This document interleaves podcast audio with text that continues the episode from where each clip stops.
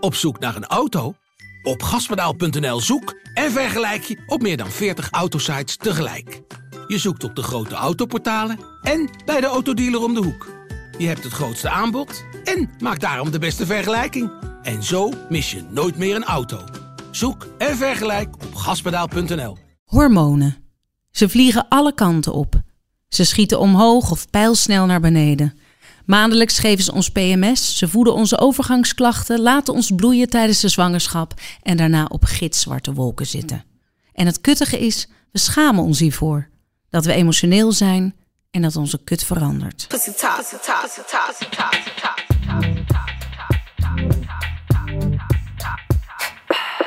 Welkom bij de Vagina Dialogen.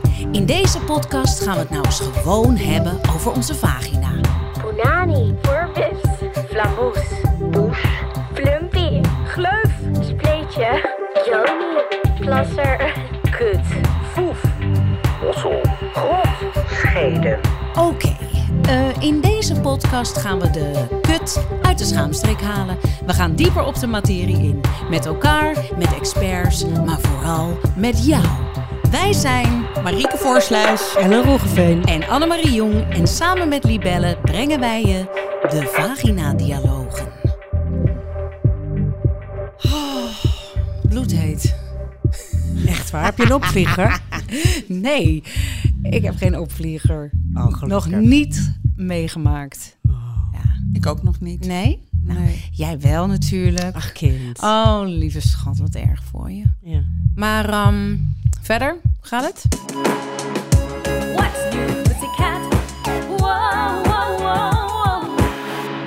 De actuele kutstand? Ja? En hormonaal gezien, konden we maar ook zo'n zo'n hormoonspiegeltje hebben elke Een hormoonswaffertje er doorheen nu- trekken. Ja, ja. Ik bedoel, wie kijkt in je onderbroek, eh, je haalt er even wat doorheen.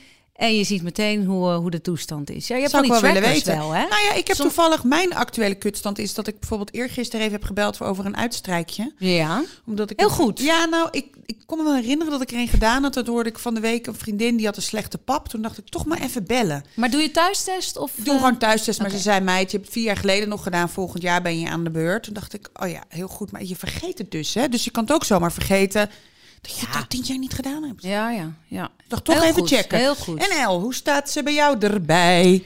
Oh, laat ik een, geen actuele kutstand doen, maar een terug in de tijd kut. Nou, vertel. Nou, wat Retro kut. Eh, ja, dus een jaar geleden, ja, nu Ja. een jaar geleden, eh, eh, was mijn eh, kut zeg maar in de overgang. Ja. Nog steeds eigenlijk. Ze, ze, ze blijft maar overgaan. Ja. Het, is, het gaat er maar niet over, zeg Kan maar. tien jaar duren, hè? Damn, woman. Veel plezier. Ja.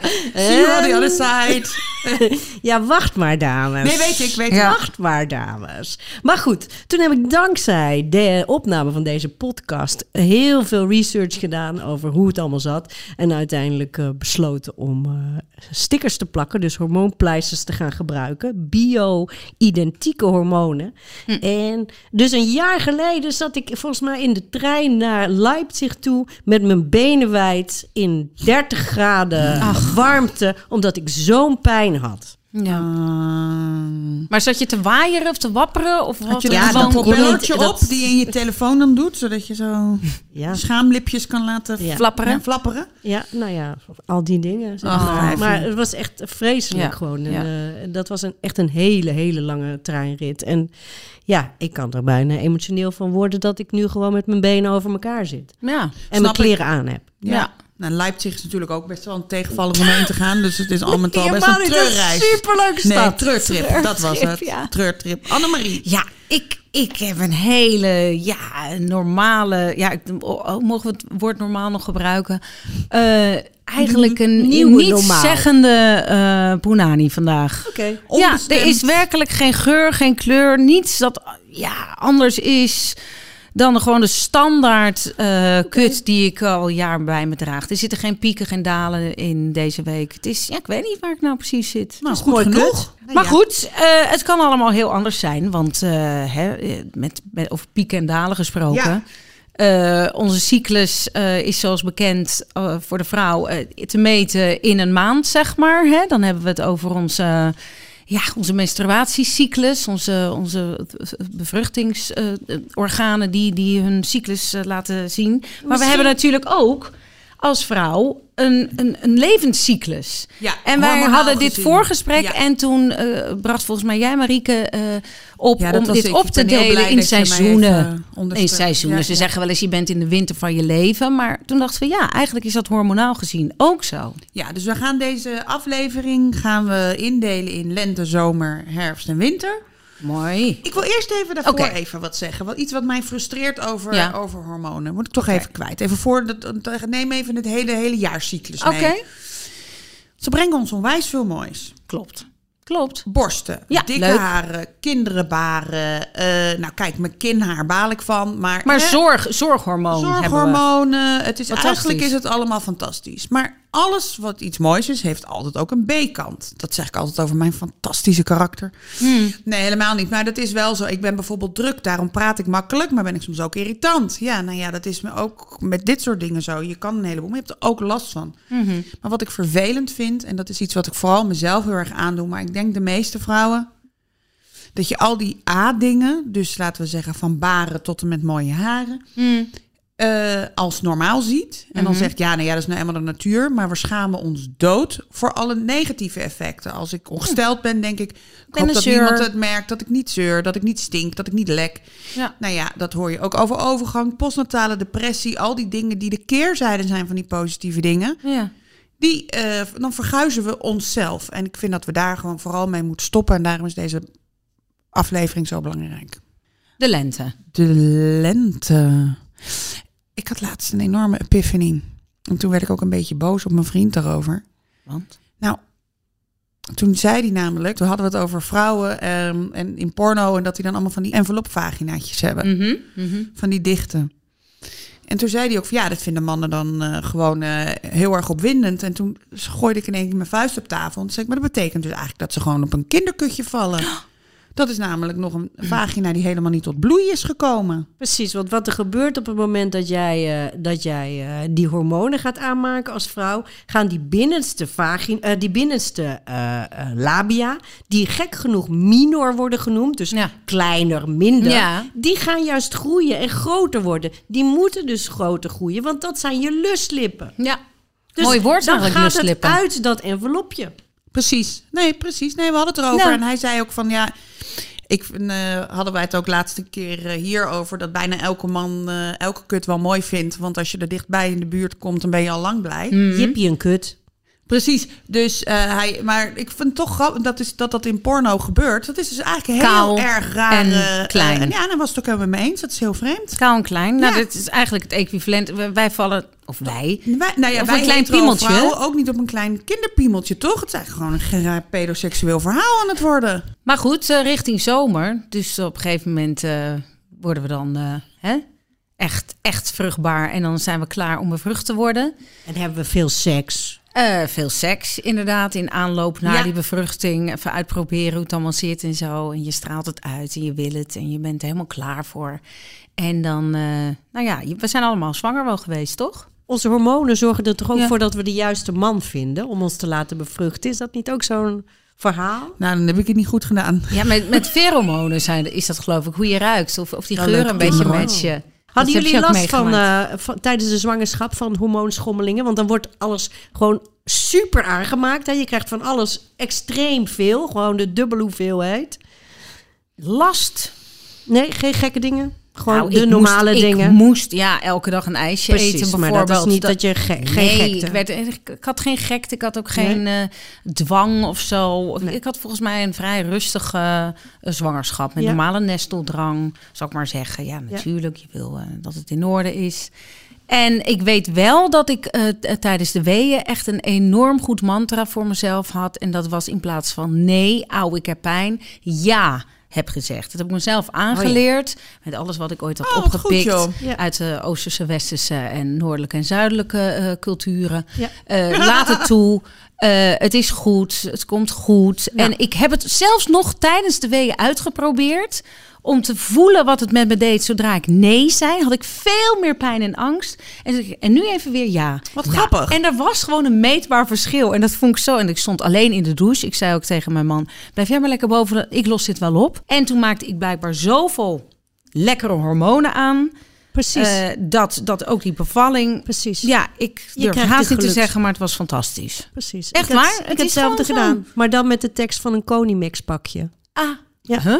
Wees als bamboe, buig mee en overwin. Dus ik zei de hele tijd buig mee en overwin. Hm. Ik deed met Same. een Perfax pakje, behangplakje met het gele pakje met Perfax. Nee, bij mij ging het echt waardeloos. Ik deed er bij de eerste 48 uur over en bij de tweede man. 36. Ja. En eh, het, ba- het daadwerkelijke baren was 30 seconden en 1 minuut. Maar de rest was dus allemaal ontsluiting. Maar ik heb wel issues met loslaten hoor. Dus laten we het daar maar eventjes op houden. Maar Ja. goed, na al deze fantastisch mooie bloederige zomerverhalen... eh, kan er in de zomer natuurlijk ook een eh, fikse regenbui eh, langs trekken. En dat weet onze gast vandaag, Marjolein. Marjolein is manager in een huisartspraktijk. Dat was het. En moeder van twee kinderen. En eh, heeft prachtige blauwe ogen. En we zijn heel erg blij dat ze, hier, Ja. dat ze hier is om ons te vertellen hoe je door zo'n regenbui heen komt, zo midden in de zomer van je leven. Ja. Marjolein, vertel, wat gebeurde er na de zwangerschap van jouw eerste kind? Ehm, nou, zwangerschap ging eigenlijk eh, voorspoedig. Eh, Jesper werd te vroeg geboren. Oh ja. Totaal onverwacht. Ik eh, had me eigenlijk ingesteld eh, op een thuisbevalling. met kaarsjes aan en eh, yoga muziek. En nou ja, hè, ehm, eh, maar dat liep ietsje anders. Ik kreeg weeën, maar ik dacht, dat zijn dus de voorweeën. Want hoeveel weken was je zwanger toen? Eh 35, 34. Dat is echt heel vroeg. Mhm. Ja, ja. En eh, ja, je weet natuurlijk niet wat je kan verwachten. Nee. Je wordt voor het eerst moeder. Tuurlijk. En weeën, ja, weet ik veel. Ik had me ingesteld op dat zijn menstruatiekrampen, maar dan duizend keer erger. En ik hoorde ook van, nou, je kan alvast voorweeën krijgen. Dus ik dacht, nou, dit zijn dan die voorweeën. Ja.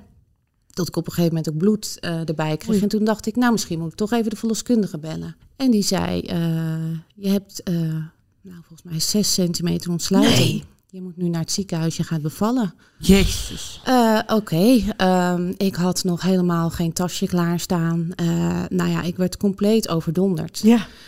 Ehm, tien voor half acht 's ochtends eh, reed ik het ziekenhuis binnen in een rolstoel. En negen over half acht was Jesper geboren.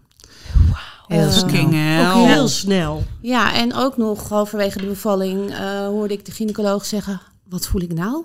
Is dit het hoofd of is dit zijn Hou de billen? op, echt? Stuitligging. Ja, Jesper die lag compleet dubbel gevouwen en die is er ook zo eh, vaginaal uitgekomen. Dat was dan wel weer een voordeel van dat hij aan de vroege kant dat het Ja. een klein babytje was. Ja.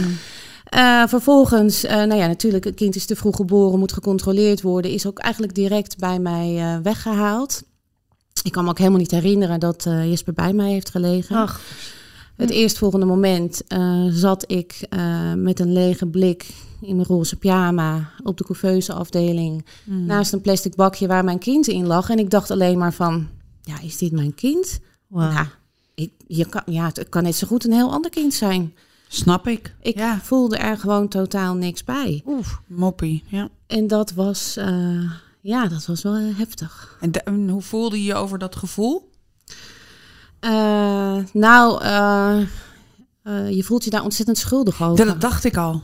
En je schaamt je er ook voor. Ja. Eh, En dacht je nou dan morgen wel of zo? Of, ja, nou ja een weet soort je, ik van- dacht natuurlijk ook van, ja, weet je, het is ook niet zo gek hè, dat Ja. je je zo voelt. Er is Ja. ook nogal wat gebeurd. Je zocht een Je kon het verklaring wel meteen. relativeren toen. Ja, ik denk van, ja, dat hoort erbij. Ik bedoel, ik word voor, en voor het eerst moeder, ja, weet jij veel. En dan ook nog met al die factoren die je helemaal niet zo had bedacht. Mhm. Ja, en dan heb je natuurlijk ook wel gelezen over die kraamtranen. Dus je denkt, ja, je hormonen die gaan compleet met je aan de haal. Dus je denkt, ja, dit, dit, dit hoort erbij. Hm. Eh, maar op een gegeven moment, als, als, als dat langer aanhoudt, dat gevoel... en je gewoon totaal geen liefde voelt voor je kind... Hè, je hoort natuurlijk altijd die verhalen van... nou, het was wel een hel, die bevalling... maar hè, je krijgt er zoveel voor terug... en als het eenmaal geboren is... nou, dan krijg je, word, word je overstroomd door liefde... en je bent verliefd op je eigen kind. En ik dacht alleen maar... en dat is ook heel heftig om dat te concluderen... maar eh, ik had geen gevoel van liefde... maar eerder een gevoel van afschuw. Zo Ja. van, nou ja, doe maar weg. Ik wil deze niet. Nee, en ik, en, ik, en ik verzorgde hem, ik voedde hem, ik troostte hem, maar compleet Mechanisch of zonder zo. gevoel op de automatische piloot. En nog dacht ik, want dat ik erachter kwam dat ik een postnatale depressie had, waren we anderhalf jaar verder. Jesper was Dat anderhalf. hoor je dus steeds. Hè. Je zegt Eh, anderhalf jaar kwam ik erachter dat ik een ja, postnatale ja, depressie ja, had. Hoe kom je daarachter? Ja, nou ja, ik dacht dus steeds, dit zal er wel toch wel bij horen. Of ik ben gewoon niet in de wieg gelegd voor het moederschap. Ik kan dit gewoon niet. Grote twijfel. Ja, zo van. Dus, dus ja. Maar op een gegeven moment, we waren op vakantie naar Italië. En toen las ik daar een artikel in een, in, in een tijdschrift. En toen had ik zo'n herkenning dat ik dacht, nou ja, dit gaat volgens mij over mij. Wauw. En eh, ja, toen brak ook wel zeg maar de, de, het masker af wat ik eigenlijk al die jaren op had. Zelfs naar mijn eigen man, maar ook naar mijn vriendinnen. Niemand wist dit. Nee. En ehm, het heeft ook wel eh, wat jaren geduurd voordat ik dat heb verteld aan mensen. Ja. Je schaamt je er gewoon ontzettend Ja? voor. Snap ik zo ontzettend dat je dat... Heb je toen hulp gezocht? Ja, toen heb ik hulp gezocht en toen is de trein gaan rijden. En toen ben ik in een eh, traject ge- terechtgekomen van therapie. Ik heb medicatie gekregen, cognitieve gedragstherapie. Eh, eigenlijk dat, eh, dat ik het een beetje op een rit had eh, na Jesper, mijn eh, eerste kind. Ehm, Jesper is inmiddels een gezonde bonk van... die zit ook eh, flink onder de hormonen. Die is 14 al, hè? Dat is weer Oh, een ander lekker. verhaal.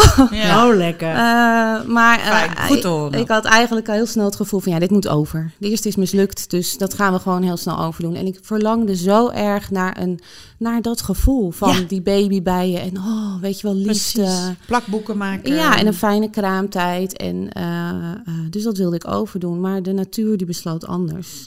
En achteraf, godzijdank, want eh, ik was nog helemaal niet op de rit. En dus we hebben uiteindelijk met IUI... ehm, eh, ben ik zwanger geraakt van, van Bodil, mijn dochter.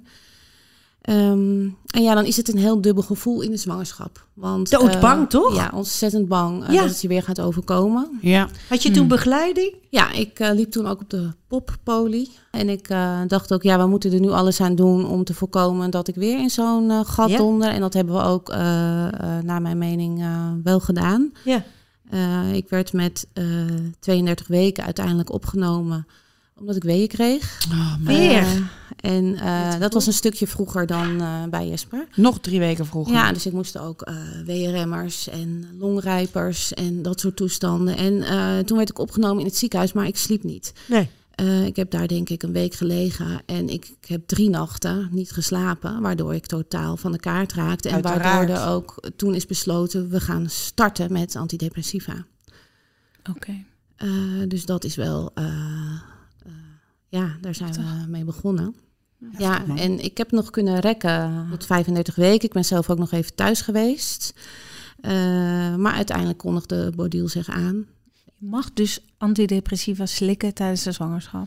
Als het niet anders kan, heb ik Ja? vaak gehoord. Ja, als het want niet anders kan. Om te voorkomen dat je niet, in een psychose dan- of zo Ja, komt. Klopt. Ja. Ja. Hetzelfde was met eh, borstvoeding geven. Exact. Ehm mijn gynaecoloog die zei, ehm ja, gaat geen borstvoeding geven. Dat is niet eens een vraag. Dat gaan we niet doen. Want eh, dat eh, zorgt weer voor een slaaptekort. En dat kan weer een trigger zijn voor het ontwikkelen van eh, een depressie. Ja. En hoe ging het toen je thuis kwam? Eh nou ja, Bodil moest natuurlijk nog in het ziekenhuis blijven. En ik had gelukkig bij deze bevalling wel gelijk een soort blij gevoel. Oké. Bodil mocht ook bij me liggen. Dat ging allemaal al heel anders. Fijn. Maar tegelijkertijd trek je die gevoelens ook gelijk weer in twijfel. Denk je, voel ik dit wel echt? Voel ik dit niet alleen omdat ik het zo graag wil voelen? Ja. Dus je wordt helemaal opgevreten van die gedachten die je de hele tijd hebt. Ja. Eh nou ja, Bodil heeft natuurlijk nog best wel wat weken in het ziekenhuis gelegen. Dus wij op en neer. En op zich ging dat allemaal wel goed. Eh, totdat Bodil, denk ik, een week, eh, een week thuis was. Toen ging het helemaal mis. Ja. Wat gebeurde er?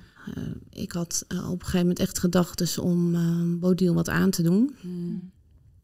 En eh, op een gegeven moment had ik echt het idee dat die gedachten niet bij gedachten bleven.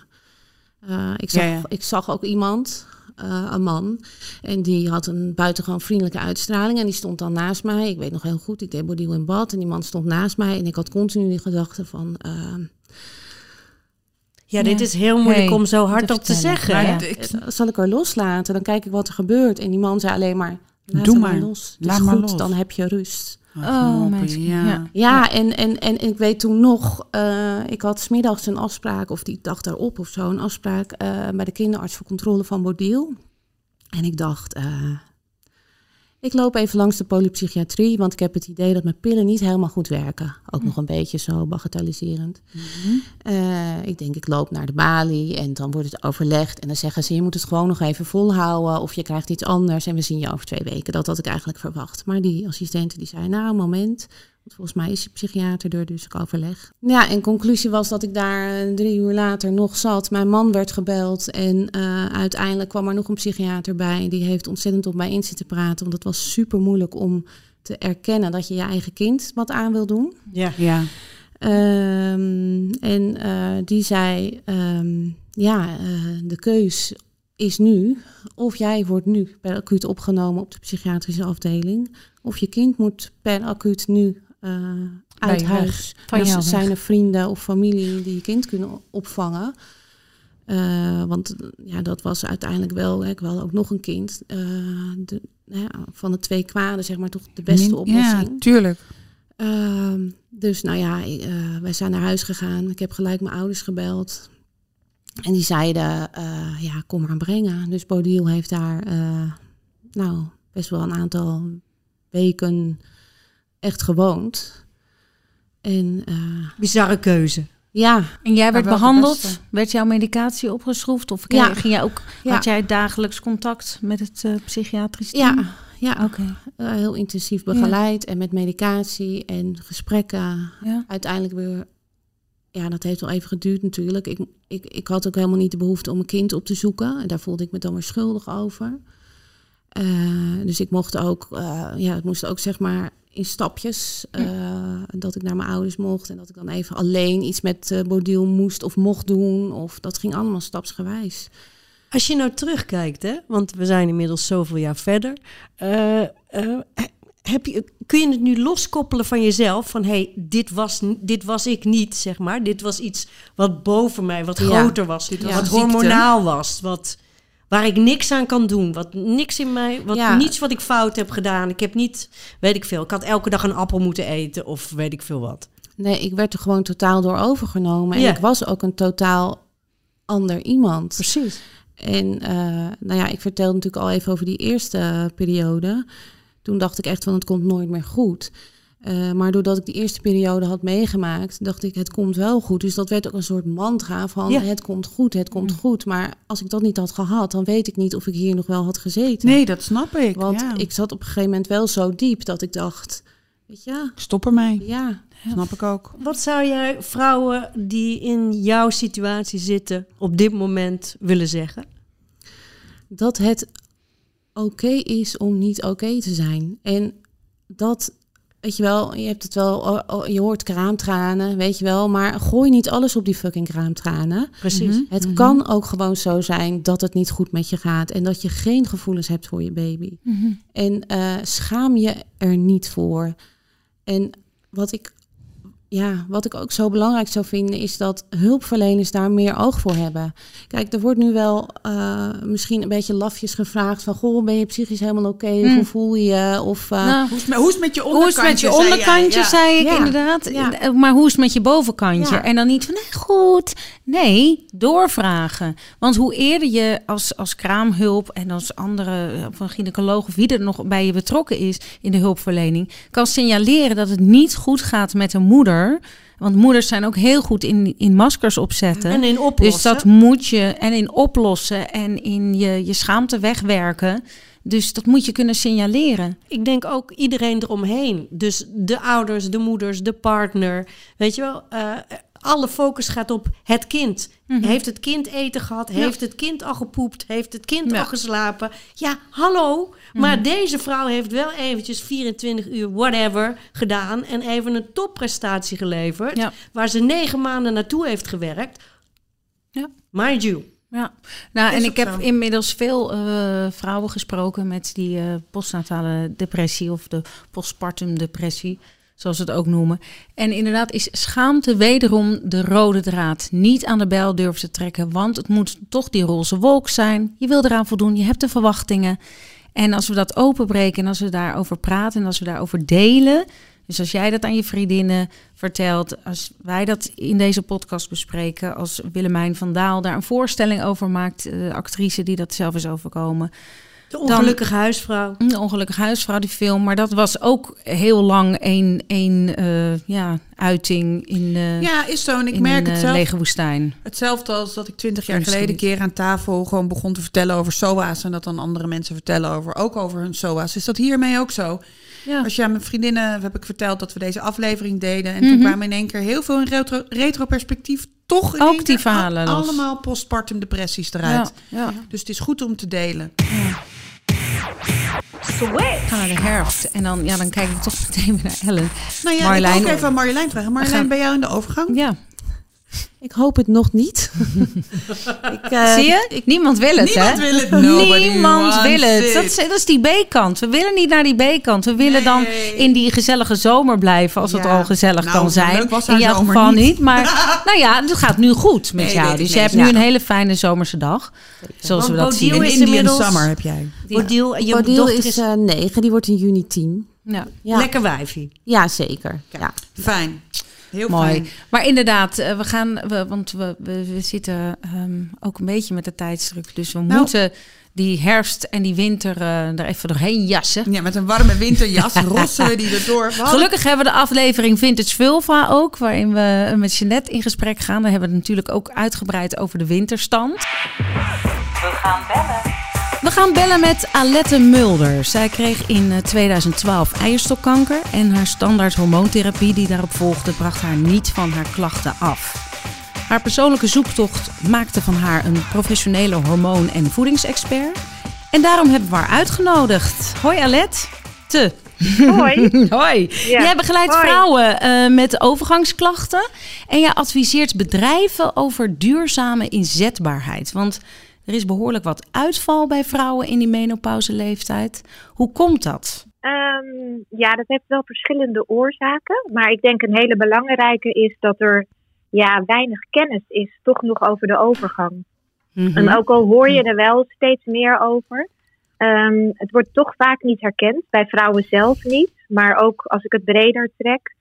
ehm, ook vaak niet bij, bij arbo-artsen, bij verzekeringsartsen.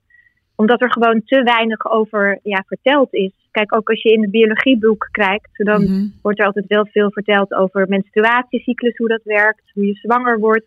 Maar eigenlijk staat er niks in over de laatste menstruatie, de overgang, de menopauze. Dus toch ook nog wel wat taboe. Het heeft een beetje een negatieve beeldvorming. Eh, eigenlijk gaan, gaat de kennis dus voornamelijk over de, de lente en de zomer van eh, ons hormoonleven. Maar zodra we in de herfst komen, wordt er eigenlijk niet zoveel meer genoemd.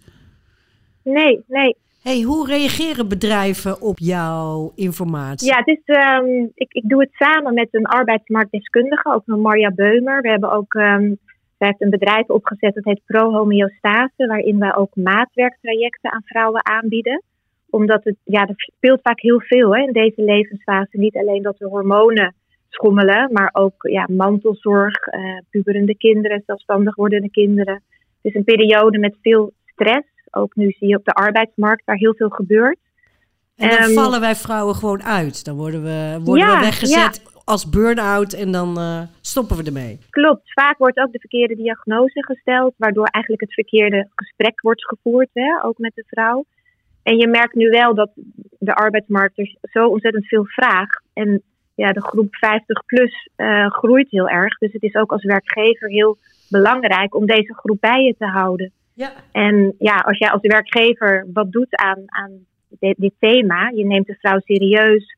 Ehm, ze kunnen ergens naartoe of naar een extern iemand om te praten over klachten of je maakt het bespreekbaar. Dan ben je natuurlijk ook een aantrekkelijke werkgever voor deze groep. Ja. Mooi.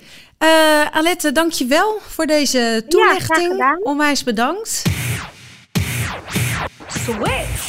Ja, die herstand. Ja, wij eh, gaan dan eh, inderdaad in rusten. Hè? Wij Ja, maar- hoeven niet meer voor te planten. Eigenlijk moeten we al dood zijn. Hè, rond ons, eh, in de oertijd waren we nu al richting dood. graf aan het, aan het zakken. Maar lieve Ellen, want jij bent toch de enige die hier in deze groep er ervaring mee heeft. En daarmee ben je ons in dit geval even onze oermoeder. Ben jij blij dat je geen kleine kinderen meer hebt? Ja. Want dat hoor ik ook van, van Hoor moeders die op latere leeftijd dus kinderen krijgen, die dat zorghormoon, dat neemt een beetje af. Dus dan wordt het zo'n opgave om die kinderen eh, eh, naar school te brengen en alles. Voel jij dat ook zo? Jij hebt oude jongens al, hè? Over de levenscyclus gesproken, hè? Dus eh, ik, ik dacht over dat verhaal. Ik denk, oké, wacht even. Wanneer, wanneer zijn we geslachtsrijp vanaf onze? De 12, 13. 12, 13. Ik zeg, hartstikke idee. Vroeger kinderen krijgen, dan ben je eerder klaar met zorgen. Dan kan je gewoon op je 35ste lekker gaan pieken. Ja. En tot je 45ste. Nou, en dan Af en heb toe je alle- oppassen op je kleinkinderen. heb je alle rust om dan die overgang te doen eh, met Ja, alle Meer een soort wintersportvakantie, zeg maar, in plaats Ja. van heel hard winteren. Ja, Precies, want het. nu in deze herfst heb ik heel vaak de gedachte, en dat is eh, die eh, op het moment dat je hormonen gewoon, ze noemen dat hormoonhuishouding, hè? Ja, de huishouding. Maar ik zeg gewoon dat is een huishouden van Jan Steen. Juist. Het is gewoon één grote bende is dat gewoon. Dus ik heb heel vaak gedacht, doe mij maar fast forward naar de winter. Dan ga ik gewoon lekker achter het raam zitten. Ik zwaai af en toe een beetje en dat is prima zo. ja. Want aan de ene kant heb ik ontzettend veel ruimte. In, eh, ik hoef niet meer te zorgen. eh, mijn relatie is stabiel. eh, ik heb een beetje carrière gemaakt. God, wat zal ik eens. En aan de andere kant voel ik me zo onzeker als de pest. En ik ben een yogi, hè. En ik ben iemand die gezond eet. En ik ben iemand die hard loopt. En ik ben iemand die mediteert. Nou, geen fucking avocado en lijnzaad zorgt ervoor dat die opvliegers eh, of dat nachtzweten weggaan. Nee. Wat En dan wel zegt voor iedereen, ja, Ja. nee, je moet ontspannen. Ja, nee, Ja. je moet de dingen gaan doen die je leuk vindt. Maar je bent zo fucking onzeker. Dus wat vind ik nog leuk? Ja. Ja, Dus wees als ik. bamboe, ga, ging hier even niet op ook. Ik, eh, ik heb het geprobeerd. Bij Jij de eerste geprobeerd. opvlieger heb ik het geprobeerd. Ja. Totdat ze... Laat het maar komen. Precies. Ik kan het aan. Ik stop met koffie. Ja, no. It's not gonna work. Maar die pleisters wel, toch? Oestrogeen. Ja, aanvullen. Dat heeft mijn moeder. Ik heb gevraagd, mam, hoe zat het met jou in de overgang? Nou, die heeft die overgang eigenlijk fast forward naar de winter eh, eh, gespoeld. Want eh, zij is namelijk aan de pil gegaan. Zij had Ja. dat gelezen, zegt ze. Ja, Mooi. ergens in een tijdschrift. Dat ga aan de pil, want dan vul je die oestrogenen aan. En dan eh, ja, vul je eigenlijk dat tekort aan. Dus zij heeft tot de 57ste een pil. Ik zeg, wat voor pil? Wist ze niet meer. Ze zegt, maar eigenlijk heb ik dus nooit... Terwijl haar moeder wel. Opvliegers, ellende. Ze zegt, dat wilde ik niet. Dus dat was haar oplossing. Niet Dus het is zeggende dat dat nu... Hè, want we hebben het nu ook over 25 jaar geleden... dat zij die keuze maakte. Nu zijn er misschien meerdere keuzes om... Ja, de verlichting eh, te ervaren van, eh, van die klachten. Maar dat, eh, dat heb ik even nagevraagd bij haar. Oestrogeen is het eh, magische hormoon, zeg Ja. maar. Daar gaat het mis. Dus in mijn hormoonpleisters zit oestrogeen. Daarbij eh, slik ik progesteron. Ja, dat- ook nog? In, ja, dat moet het in balans houden. Want anders gaat het als, het, als we te veel op dit moment te veel oestrogeen krijgen, zou dat weer gevaar. Dat maakt er iets anders aan, waardoor je weer je, Ja, je, je, Je hart en je vaten en je... Precies. Ja. En, pro- en progesteron hebben we nodig om eh, lekker te kunnen slapen. Nee, Dus ik hoor ik, het eh, meer hoor. Uh, een microdosis. Ik heb een vriendin die slikt pilletjes. Nou, Die herkende zichzelf. Nou, het hele overgangsverhaal. Precies. Alle, alles wat je kan hebben, had ze. Die dacht, ik word een andere vrouw. Inderdaad, ik Precies. pas me zo aan. Ik vond het een mooie vergelijking dat je een andere vrouw wordt. Precies. En die is nu gewoon weer de eigen oude zelf, zal ik maar zeggen. Gewoon een, ja, een stabiel iemand. We gaan ervoor. Met opgeheven hoofd. Naar de winter, want daar wil ik nog even... En heel, en daar hebben we niet Nou, veel heel over kort. te zeggen, want het is, was gewoon een Laten hele wij een korte sneeuwpop winter. maken. Precies, en ik wilde even wat vrolijks over zeggen, namelijk...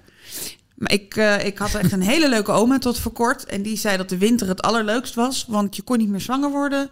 Je was niet meer in de overgang. Je man wilde niet meer de hele tijd seks. Eigenlijk gewoon ultieme vrijheid. Om eens eventjes. En die is gaan parachutespringen. En naar Canada gegaan. En lekker gaan fietsen. En die had een toptijd. Dus daar Oh. kijk ik naar uit. Yes. Ik ook, kan niet wachten. De boekbespreking. Ja, en er was ook nog een, eh, een boekbespreking. We wilden nog heel graag even dit boek uitlichten, El. Hart en hormonen, geschreven door de twee grote kanjers, Janneke Withoek, eh, topcardioloog, en Dorenda van Dijken, gynaecoloog en oprichter van de overgangspolie. Hart en hormonen, fit de overgang in. Hier staat alles in. In de volgende aflevering hoor je dit. En we denken ook dat, we, dat jullie over kut praten. Namelijk of het een mooie is, een diepe, een fijne, een welriekende. Nou, er, er valt wel eens een termpje van eh, die heeft last van grote cuteritis. Oké. Ja? Kan je, kan je dit uitleggen? Wat is dat? Grote cuteritis? Ja. Dus dat is het gewoon eh, alsof je een worst op de gang gooit. Alle afleveringen van de Vagina Dialogen zijn te beluisteren op libelle.nl en op alle podcastplatforms. Voor vragen, opmerkingen en tips mail ons op info@bureauvrouwenzaken.nl of DM ons op Instagram op Bureau Vrouwenzaken. De productie was in handen van Kevin Goes, opnametechniek Daan Hofstee en de montage werd gedaan door Marcella Wagensveld. Het sounddesign is van Remy Unger. Groetjes en kutjes. Oh, en geef ons sterretjes in de reviews als je deze podcast goed vindt, hè?